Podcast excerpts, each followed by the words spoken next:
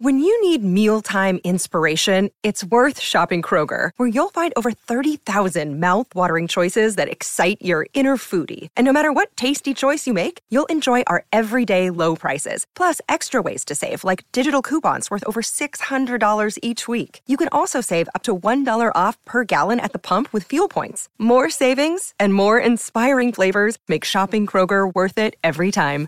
Kroger, fresh for everyone. Fuel restrictions apply. Good risings. I'm Jackie. And I'm Bryan. And this is Grateful Grains.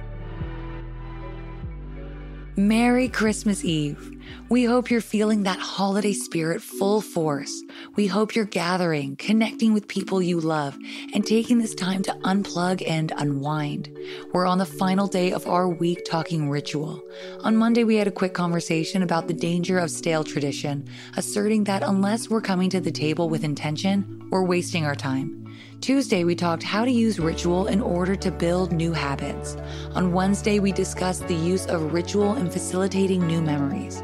Yesterday, we talked ritual and friendship, and we're wrapping it up today with ritual and family. There are countless films of family gatherings going terribly awry. The genres vary from slapstick comedy to slasher horror, and you know what they say about life imitating art. This is no exception. Some people put themselves through the proverbial ringer to make an appearance at a family gathering, regardless of the abuses unfolding therein. We've touched on this topic in the past, but many people really are predisposed to make exceptions for intolerable behavior when it comes to relatives. Things they simply wouldn't put up with if it were a friend or a stranger. And on the other side of that same token, some relatives are more comfortable mistreating their own bloodline than they would any random passerby or friend. This is by and large due to the fact that it's in ways socially acceptable, meaning we kind of expect it and it's kind of expected that we do. Bite your tongue, respect your elders. They're just being themselves. You're being overdramatic. Don't rock the boat. And if we ever stand our ground, does that make us the difficult ones? It's important to remember that we are the captains of our ship. We are responsible for protecting ourselves, our mental and physical well being, and we have to act accordingly in order to make sure we can trust ourselves to be that. Putting ourselves in harm's way, emotionally or otherwise, in order to placate the people we love, it's unhealthy on every front. And by the way, shouldn't the people we love want the best for us too? Yes, absolutely. Every now and then, we're lucky enough to have a family member who's willing to speak up on our behalf, handle our family drama so that we don't have to. But there's no reason to sit idly by and wait for someone to jump to our defense, especially if it's never happened before. Let's look at this on a scale from slightly uncomfortable to abusive. If we're able to roll our eyes at a comment or two, shrug off the occasional ignorance, or go toe to toe with the hecklers on our own, we might be able to manage our situation with a little bit of extra preparation. We take some time to meditate beforehand, we keep our intentions at the forefront of our thoughts, we remind ourselves throughout the event who are we there to see? Why are we choosing to go?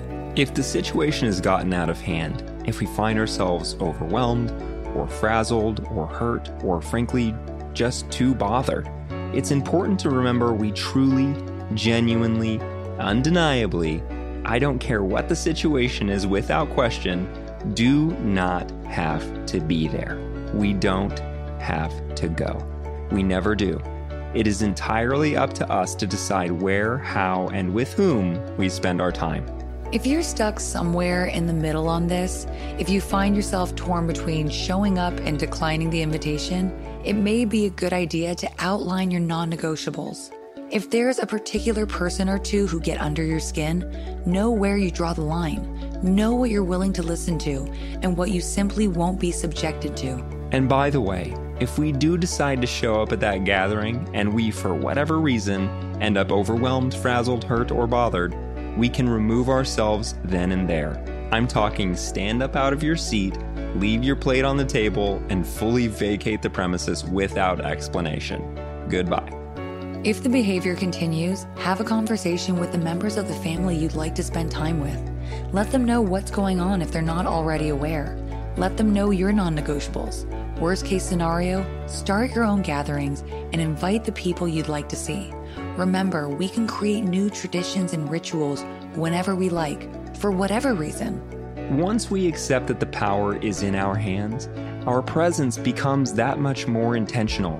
When we know deep down we have no obligation to do anything we're not comfortable with, our reasons for showing up become positive. That list begins with, I wanted to be here.